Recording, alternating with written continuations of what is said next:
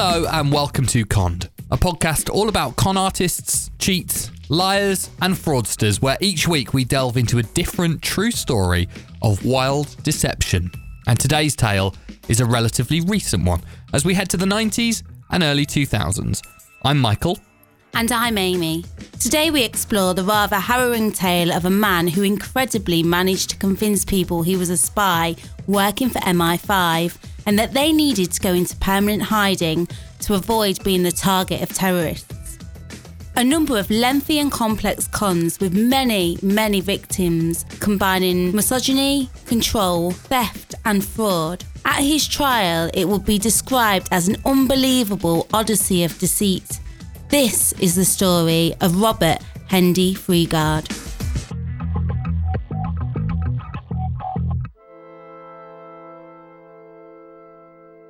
Robert Freegard was born in 71 in a small town in Derbyshire called Hodthorpe.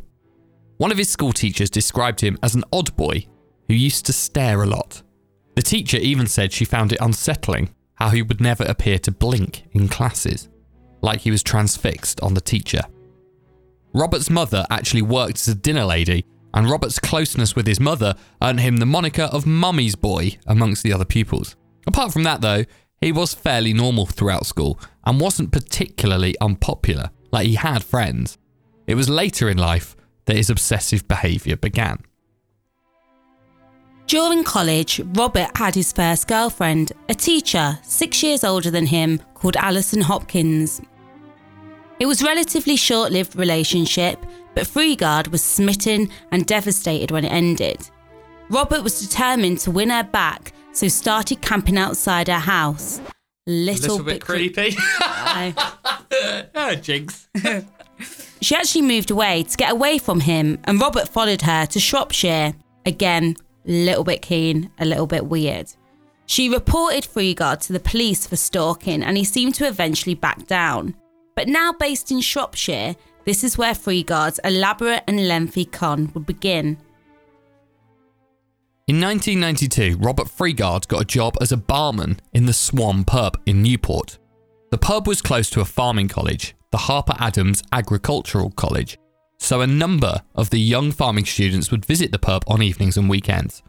Freegard was able to befriend a number of the students, three in particular Sarah Smith and her housemates John Atkinson and Maria Hendy. To understand Robert's con, we first need to get an idea for what was going on in Britain at the time. In the early 90s, there was a general fear across the UK of the IRA, and news reports often focus on the troubles in Northern Ireland, leading to heightened sensitivity. So the UK in the 90s, I, I, I, mean, it's a bit of a harsh comparison, but I suspect the IRA instilled similar feelings in people that like ISIS would now. Do you know what I mean? People just immediately get nervous at the mention of them. And later on in the 90s, there was quite a few bombs and attacks led by the IRA. So it was justified, I guess. Yeah, absolutely. It was this national nervousness that Freegard tapped into to fuel his deception. Freegard befriended the three students over a period of months as they often visited the Swan pub. Eventually, Freegard singled out John Atkinson and told him that he wasn't a barman at all. He basically said to him, Look, do you really believe that someone as sophisticated, as charming, as well spoken as me would be working in a pub as a barman? Oh, no, no, no. I am, in fact, an undercover agent working for MI5.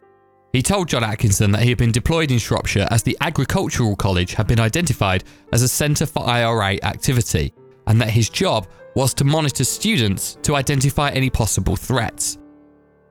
Now, some fertilizer ingredients are sometimes used to make bombs, so it was a sort of tenuous but kind of believable concept, I guess. One of Atkinson's friends had also recently committed suicide, and Freegard managed to convince him that it wasn't suicide but rather that he had been murdered by the IRA. Now, this is a classic con trick. This is, you know, playing on people's fears, playing on people's vulnerabilities to convince them of nonsense. If a barman randomly told you that he was working for MI5, would you believe him? Probably not, because I thought if you you you couldn't tell anybody, so I'd be very suspicious. But I think also it's clever to play on like a recent something that's probably quite emotive for um the guy, Miss what's his name, John. The what? The fact that his friend had just committed suicide. Yeah, because then that maybe might might make it more believable. It's the emotion, isn't it, that draws you into that lie? Then I guess, yeah. Freegard told John that he had been singled out by MI5 for a secret and very important mission to help identify possible threats at the college. This is why he was now privy to the classified information of his supposed affiliation to MI5. Of course, before you can start working for MI5, you will need some training. Robert Freegard started beating Atkinson and told him that he needed to take the beatings. This was a test of his loyalty to MI5 and also a test that he wouldn't break if he was ever tortured by the IRA. Around this time, Robert Freegard had begun dating one of the other three students, Maria Hendy. So quite a bizarre situation. I mean, this is only the start of this. So he's got John Atkinson in a cellar in a pub and is beating the shit out of him.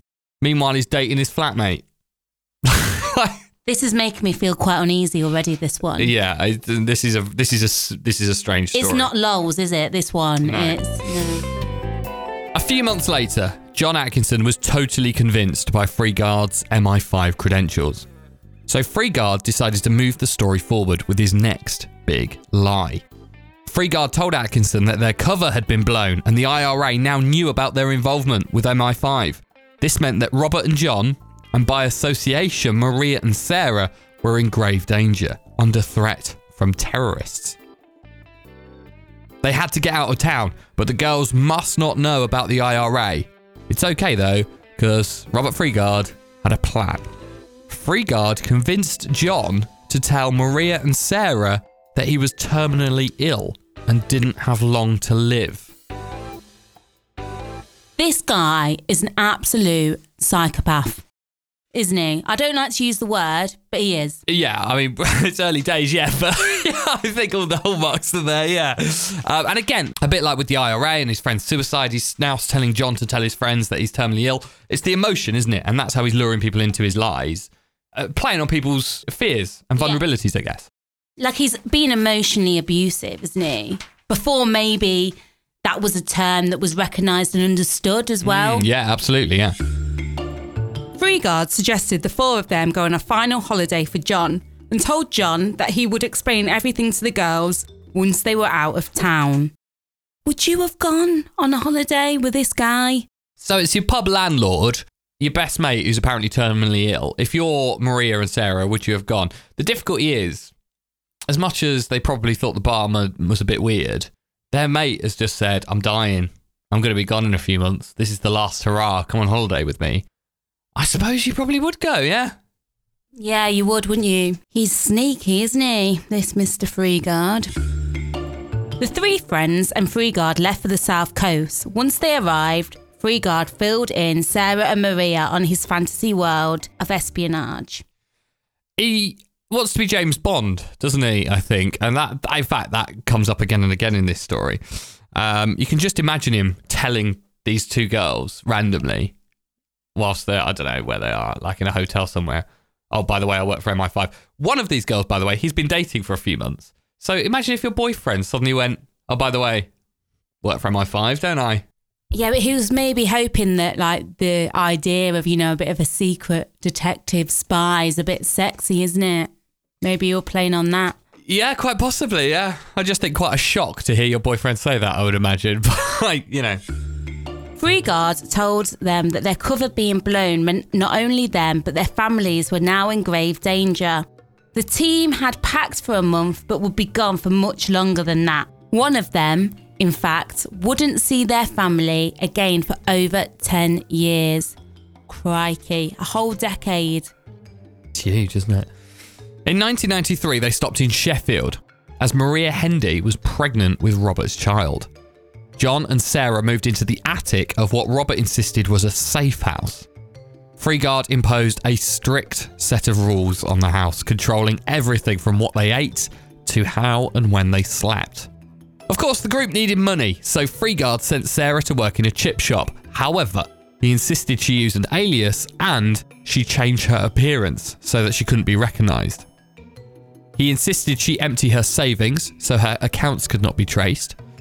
Freegard then separated the group, finding separate flats for John and Sarah, but insisting they did not leave without his express permission. So he and Maria are in a house because Maria's pregnant with his kid. He's put Sarah in a different house, now working in a chip shop and given her a new name, and John is in a different flat again. Meanwhile, Sarah Smith's father had hired four private detectives to try and track down the whereabouts of his daughter. All of them failed. Next, Freegard used his control of the group to get money. He drove them to phone boxes, got them to call home, and request that their parents send them money. He assured them that every penny would be repaid by the government once the threat had passed, but that the government couldn't fund them at this stage as the transaction would be followed. Freegard would stand over them as they made the call, and over the years, John Atkinson's father handed over £390,000, almost all of his life savings. That is ridiculous. So, so many times in this story, I think, what would you do if you were in that situation? And if you're John Atkinson's dad, and John Atkinson's phoning you up and saying, I'm in hiding because I'm under threat from terrorists, can you send me some money? You can't go to the police about this, but you need to send me some cash. And he does that over and over again. Would you send the money? I suppose, I suppose you'd have to. Again, it's a motive, isn't it? You you want to save your son, basically. You want to help him, don't you? Yeah, yeah, it's awful. As for Robert Freegard, this is the bit of the story where he properly thinks he is James Bond, right? Um, so Robert Freegard was getting money out of all three of them, and he used it to buy designer shoes, tailored suits. He bought Rolex watches and paid cash for two BMWs from a dealer in Sheffield. He's got I don't know what the word is. Bollocks. He is he's swanning around Sheffield like he's James Bond. Oh, got no shame. And he's got these three people locked up in houses that can't go out unless he says so. It's, um, it's unbelievable the control he's got over these three. So they wouldn't know that he bought all this stuff, would Well, they? they're- they're not allowed out. Whilst the long ongoing con was happening with the three students, Freegard also had a number of other victims along the way. So this con with the students in the three houses, this goes on for quite a few years. But, you know, Freegard's playing with other people around about the same time as well. One of these victims was Sarah Smith's landlord. He had spotted the weird comings and goings to her flat and noticed she was quite quiet and never seemed to go out very often. When he questioned it, he too was drawn into Freegard's mystery world of espionage. That's got to be a weird conversation, right? So the landlord says to Freegard, presumably, Oh, what's going on? I see you coming and going at weird times of night. Sarah never seems to leave. And Robert just turns around and goes, Oh, yeah, I'm in MI5. it's absolutely absurd. I wonder whether again he's kind of started to believe it, you know? Mm. Like he actually thinks he's in MI5. We see that with a lot of the people we cover on this podcast, don't we? Where we think they've told the lie so much now they they they they believe it. Yeah, it's like, you know, they're in EastEnders, done the part for 30 years, and then when you watch them on I'm a Celeb, the They are that person. Yeah. Freegard told Sarah Smith's landlord that he had a secret mission for him, and that if successful, this could lead to a career as a secret agent. Freegard gave him a very specific set of instructions to go and buy a particular can opener from a shop in Manchester. He should buy the can opener, then head to a pub in London and deliver the can opener to the landlord. Then wait further instructions. Again, imagine being the pub landlord. This guy walks in and goes, All right, got this can opener. Think you know what it means. See you later. I'm like, I, have no words. I have no idea. Robert, I think Robert Hendy is just playing with control, isn't he? He's tr- he's testing himself to see well, what can I get these these people to do. I'm going to send him on a wild goose chase. Go send him to buy a can opener. No apparent reason. Just giving himself. He's testing himself. Yeah, and these people are so scared. Or They're doing so- it, Yeah. yeah. But you would be, wouldn't you? If you thought terrorists were coming after you, I'd do anything. I'd Mm. go and buy two can openers from different cities. John Atkinson, meanwhile, was about to become a free man. One day, Freegard was demanding more money from Atkinson's parents, and they refused to pay unless Atkinson could meet in person with someone in charge. Freegard sent John on some wild goose chases, meetings with MI5 bosses that would then be cancelled at the last minute. John eventually stood up to Freegard, saying he would not be finding any more money. Freegard faked concern, suggesting that without the money, he could not guarantee the safety of John or his family. John agreed and went home. Shortly after, the calls from Freegard ended. John was out. Hooray for John! So, I mean, he'd been caught up in it for a few years by that point, but he's out. He's just basically just walked away. So, so far, Freegard's victims have been John, Sarah, Maria, and Sarah's landlord. The landlord was offered a job by Freegard as an MI5 agent, but turned it down as the pay offer from Freegard was so bad. So he and John were now out, but Sarah and Maria were still under his control. This is where Freegard starts to widen his net and finds himself more and more targets. In 1996, he met a woman called Leslie Gardner in the queue of a nightclub. He told Gardner a slightly different lie that he was a civil servant and that he did top secret work for British nuclear fuels. Their romance was on off for a few months, so Leslie was never quite sucked in like Sarah and Maria had been. However, the following spring, Freegard told Leslie that he needed to borrow a few thousand pounds to buy himself off the force. He was going to become a civilian, he said, after a few harrowing months working in Ireland. He said he'd pay everything back after he set up a new life. She paid him. Later in 1999, Freegard contacted her again, claiming that following the Good Friday Agreement, terrorists wanted him dead and he needed £10,000 to secure his safety. Again, Leslie paid him. As a gesture of goodwill, Freegard gave Leslie a brand new Volkswagen to say thank you. However, unfortunately, it was repossessed a few weeks later. What I don't get about that is if you're Leslie thinking, oh, right, this guy who I kind of like is on the phone saying, I need 10 grand, otherwise I'm going to get killed. Can you send me 10 grand? She sends him the money and he says, oh, thank you, here's a car. Why would he have not just sold the car if he had it? Why did he need to ask for the 10 grand? That would be the question I'd be asking if I was her. Yeah, it sounds pretty suspect. I don't know, maybe she was just so in love. And she's not seen him for three years. I know. yeah, I forgot about that bit, yeah. Sounds slightly bizarre, but you know, whatever floats your boat.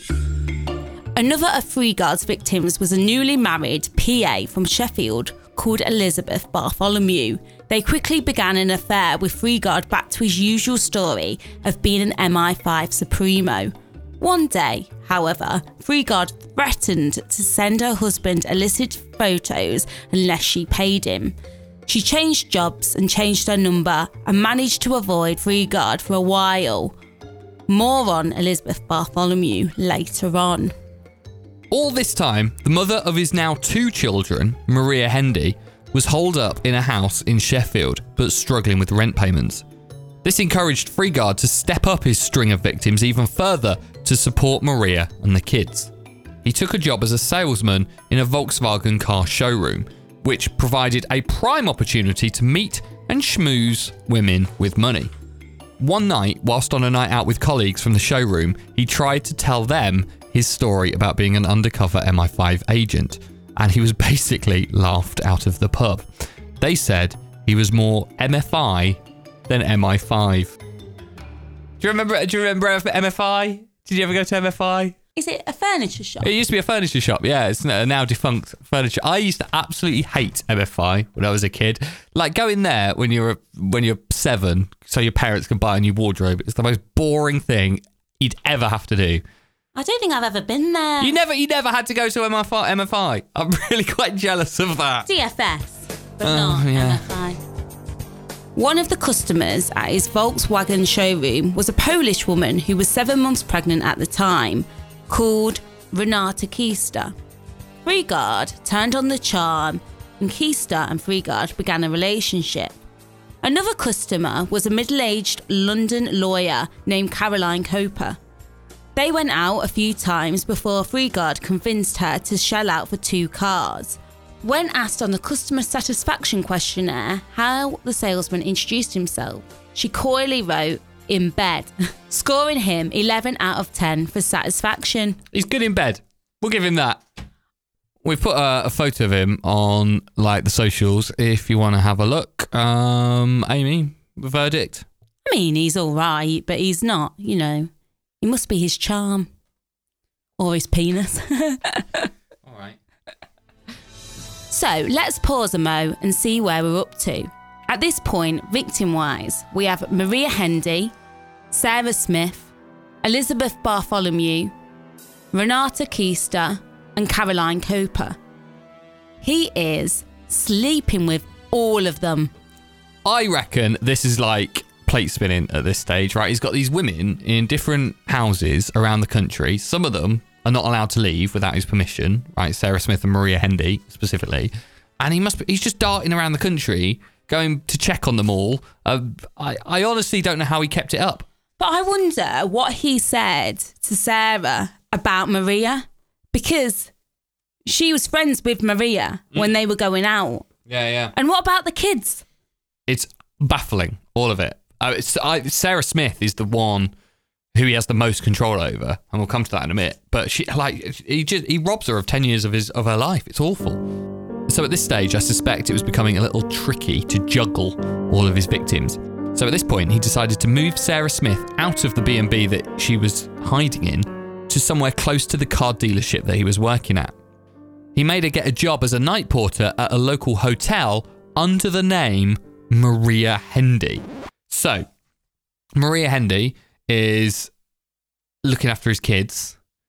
Sarah Smith moves into another weird house that he's found next to his car dealership and he makes her take the name Maria Hendy. I wonder if this is just to make his life admin a little bit easier. He's just reducing the number of names that he's got to juggle. If all of his women could be called Maria Hendy, I guess it's got to be easier on paper. I'm not sure. I think that'd, you know, that'd confuse me even more. Well, you'd think so, but I don't. A lot of what he does makes very little sense. Something else as well, right? He made her get a job in a hotel as a night porter. Do you want to know why he did that? So that she was working nights, he got a bed for free.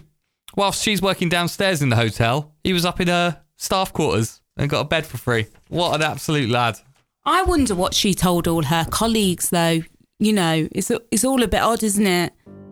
By this point, he was so confident of his control over his victims that he allowed two of his women to meet each other.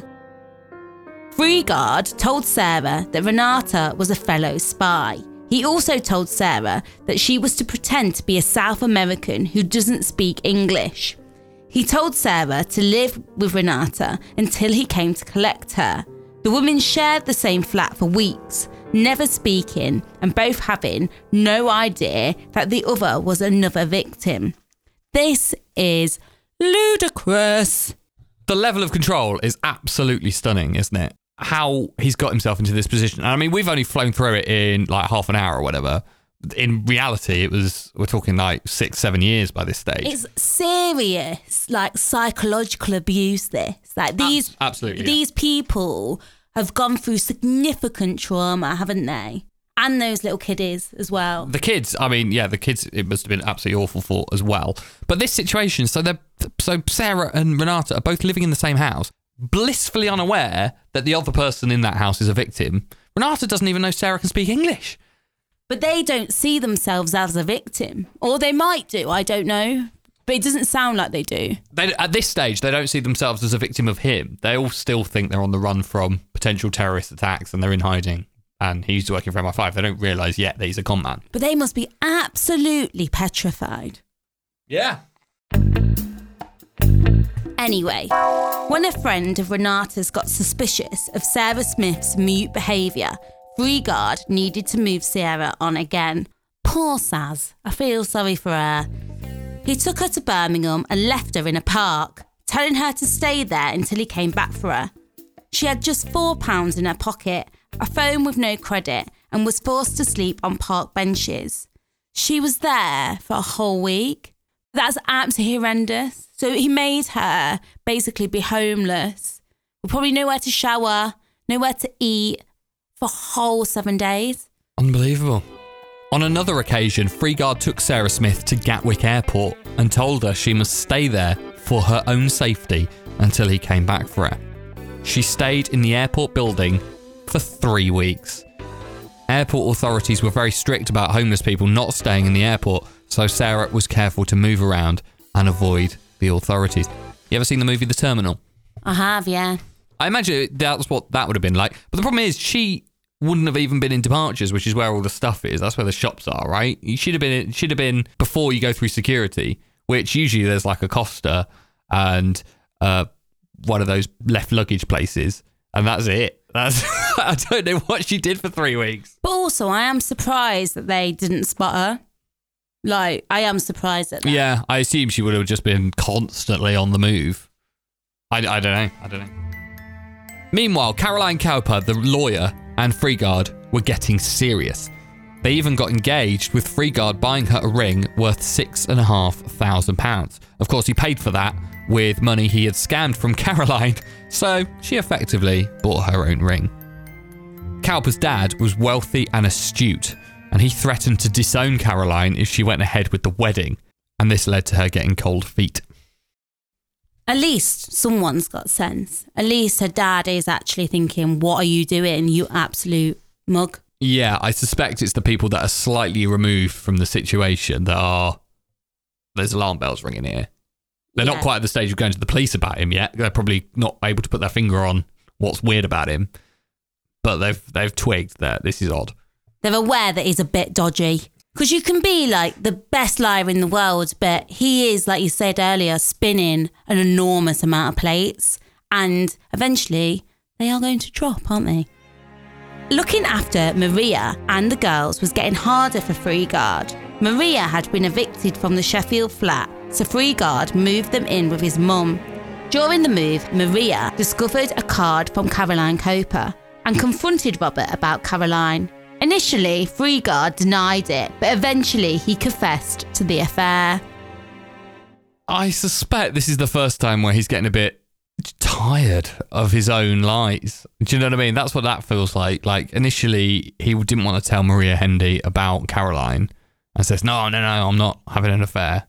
And then he just goes, "Oh, actually, sod it, yeah, I am." Maybe he's kind of doing that so that they don't become suspicious of the whole thing.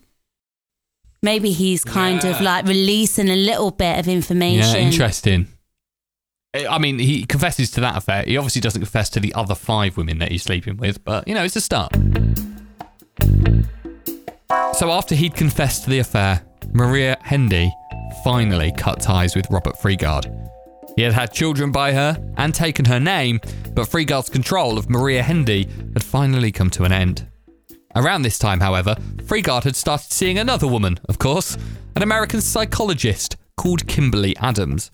Kimberly Adams is the victim that Freegard would go on to regret ever meeting. More on her in a moment. Oh, and he was back seeing Elizabeth Bartholomew as well, by the way. Remember Elizabeth from a little bit earlier on? Uh, they'd been on and off throughout all this. Uh, but now her marriage had ended. Freegard convinced her to move to London so they could be together. In London, he began his stranglehold of control on Bartholomew, insisting she change her name for safety reasons. She picked a name at random from the phone book and changed her name to Elizabeth Richardson. By now, Freegard had finessed the formula for control, so was able to achieve the effects much quicker than he had in the past. He made Elizabeth cut all ties with her past and even made her dress in full saris to avoid being recognised. Despite not being loaded, he also forced her to take out bank loans to fund their new life together. So we're seeing some some repeating themes with Robert Freegard of control by erasing people's past, by cutting all their ties to their family, by not allowing them to speak to anyone or see anyone or be recognised. That's how he gets control over them. Yeah, it's like significant, like emotional and financial abuse, isn't it? Oh yeah, he's robbing them blind at the same time. Yeah, of course. Robert had been spinning plates for years, darting around the country to check on the many women he had stashed away. However, it was all about to come tumbling down. Stories of his life as a secret agent had gotten back to Kimberly Adams' family in America. Freegard convinced Kimberly's dad to hand over $150,000 to put Kimberly through spy school. He and Kimberly were moving in together, but he was also moving Renata Keister into the same house. He told Renata she had to change her name to Kimberly Adams for secret undercover operational reasons. He now has two people called Kimberly Adams moving into the same house as him. Again, second time he's tried to cut down on the number of names. Strange. So, Kimberly Adams and Renata Keister, now called Kimberly Adams, are both living in that house. Next, he moved Sarah Smith in as well, telling her it was an MI5 safe house that needed cleaning. I think he was trying to simplify the web of lies that he had been trying to maintain, but it was all finally catching up with him. Lawyer Caroline Cowper went to the police to report £14,000 missing from one of her accounts.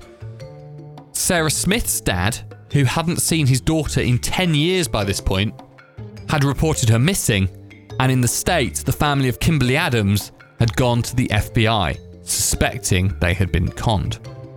The FBI suspected that Kimberly was actually being held captive and a sting operation was set up. So it's taken 10 years, but now a lot of people are going, there's something odd here. And finally, this guy is being reported to the police. Kimberly's parents still had contact with Freegard, and so Kimberly's mum arranged to meet Freegard at Heathrow Airport and hand over $10,000 on the condition that Kimberly was there to meet them. As the three met, the screech of police car tyres and sirens echoed around the car park. Police intercepted Freegard and arrested him. I love you, Kim! He shouted, and he was dragged away. In his pocket, they found a passport belonging to Renata Keister. They contacted her and she told the police about the mute cleaner working in the house, Sarah Smith. So, once people had reported him, it turns out he was caught fairly quickly. What I find interesting about this, though, is it's the passport in his pocket that leads them to uh, Renata Keister. Renata Keister leads them to Sarah Smith. If it hadn't been for the passport, I wonder if he'd have only been arrested for conning Kimberly Adams' parents. He might have even gotten away with the other stuff had it not been for that single passport in his pocket. Yeah, yeah, I agree actually. The trial of Robert Hendy Freegard lasted over two years. In that time, he had four lawyers, three of whom resigned. In the papers, he was dubbed the Puppet Master. Freegard's defence was that the lies were all the work of his victims. He claimed it was John Atkinson who came up with the MI5 IRA story. The jury were not convinced, and he was found guilty on two counts of kidnapping by fraud, which is a very unusual crime actually, and Freegard was the very first convict of it. I believe it's also exclusive to Britain as well, that, that particular um, count. I don't think you can get found guilty of kidnapping by fraud anywhere else. He was also found guilty of 10 charges of theft and 8 counts of deception. He was sentenced to life in prison. However, the kidnapping convictions were then overturned in 2007 and his life sentence was reduced to nine years. The sentence was overturned by England and Wales' most senior judge, and the reason he gave was that Freegard had not literally deprived two of his victims of their free will. What do we think? So, originally, he gets done for kidnapping, kidnapping by fraud, gets a life sentence. Then, in an appeal, a judge decides, actually, no, they did have free will. They could have walked out if they wanted. Do you think they could have walked out if they wanted? No, because I think like the emotional abuse was significant. But mm, I don't know, because it wasn't that long ago, this. So I do think emotional abuse was around as a terminology. You think they'd have been aware of that as a concept? Yeah, surely? I think so. Sure, in 2007, 10 years ago. It's I, it's a difficult one. That I think if these people are honestly thinking, if I leave this house, I'm going to get killed by terrorists, or if I phone home, my family are going to get killed by terrorists. You're not going to do that, and that's not free will choice. Like you're absolutely petrified. I don't, I don't think they did have free will. And he's like stripped them of their whole identity. Like that poor Sarah was told where to work, was told what time to work, was told where to live, was told to not speak English. You know, he was a puppet master. Exactly, he was. Yeah. Police have never been able to determine if there were more victims of Robert Freegard. What an incredible story. So there, there may well have been more victims. Well, I don't, but quite possibly never know. I did see a whisper online that this story is getting made into a TV drama or possibly a box set or something like that. Um, it's in the very early stages, but I did see a production company working on it. So keep an eye out for it 2019, 2020. There may be a TV drama on Robert Freegard. I think I'd like that one. Absolutely, yeah. so that is the story of Robert Freegard, not a spy, but insisted he was. And it's quite a good lie because there's no way anyone could have ever checked. I guess that's that's how he got away with it for so long. How would you check on something, something like that? If I said I'm a spy, I work for MI5, and you, it's not you can't even call up in MI5 and go, "Is this guy a spy?" Because they would obviously deny it even if he was. So now this guy is released, isn't he? Probably, more than likely, roaming about. I'd love to know what he's up to. Robert, if you're listening, give us a bell. Yeah, I hope he doesn't like podcasts. Thank you for listening. If you enjoyed this podcast, we would love it if you could leave us a review on Apple Podcasts because it really does help, preferably a positive one. Or a bit of constructive criticism, but not too constructive. Or criticism. uh, we'll see you all again next week. Thank you for listening. See ya. Bye.